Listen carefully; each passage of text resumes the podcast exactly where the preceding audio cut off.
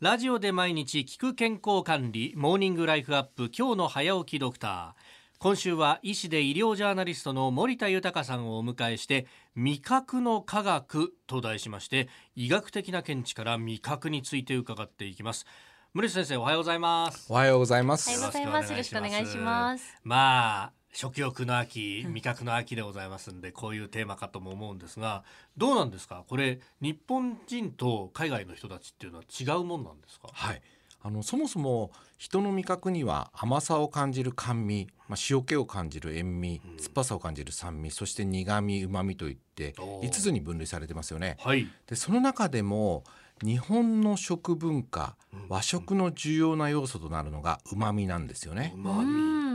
IC 株式会社が以前日本人100人とはい外国人100名を対象に味覚力調査をしましたところへえ日本人のうまみに関する、まあ、正答率正しく答えた率っていうのは71%でうん外国人の正答率の34%の2倍以上となっていたとあそんな違うんですかすなわち日本人の方が味覚力特にうまみに関する味覚力に優れていたということが明らかになったんですよね。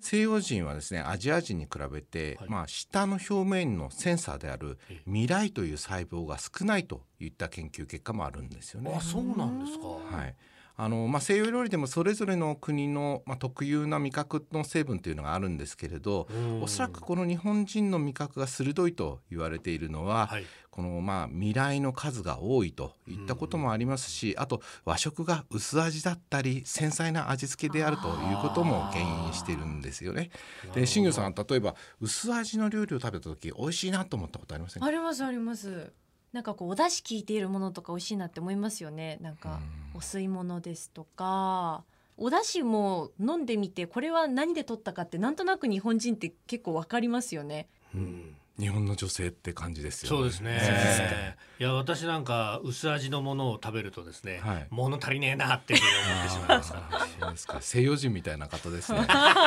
大雑把なんですかね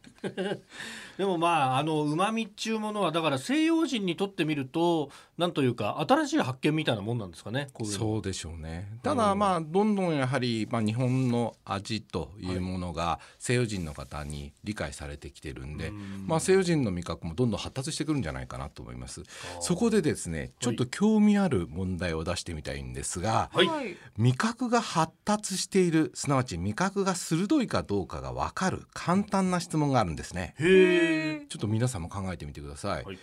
バナナとリンゴどっちが好きですかという質問なんですけれど、えそんな単純な質問なんですかでどっちを答えた人の方が味覚が発達しているのかすなわち味覚が鋭いのか私バナナですね私リンゴですね。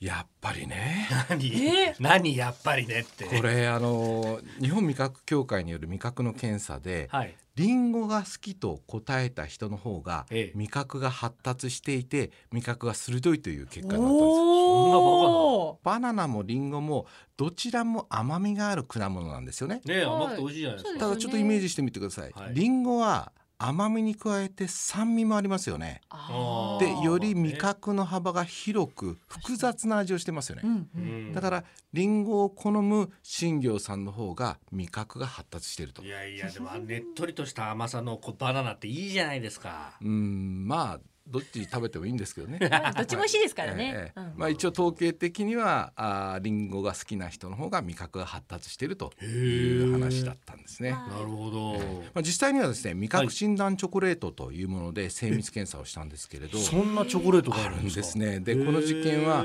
甘味塩味酸味苦味旨味をほんのちょっと加えた5種類のチョコレートを用意して答えがわからないような状態で食べてもらって、はいどんな味かを当ててもらうということなんですが、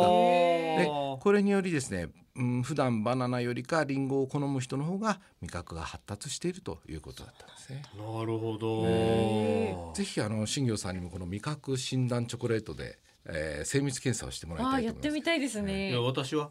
やもうやんなくてもいいんじゃないですか。そんな、えー、医師で医療ジャーナリスト森田豊さんでした先生明日もよろしくお願いしますよろしくお願 お願いします。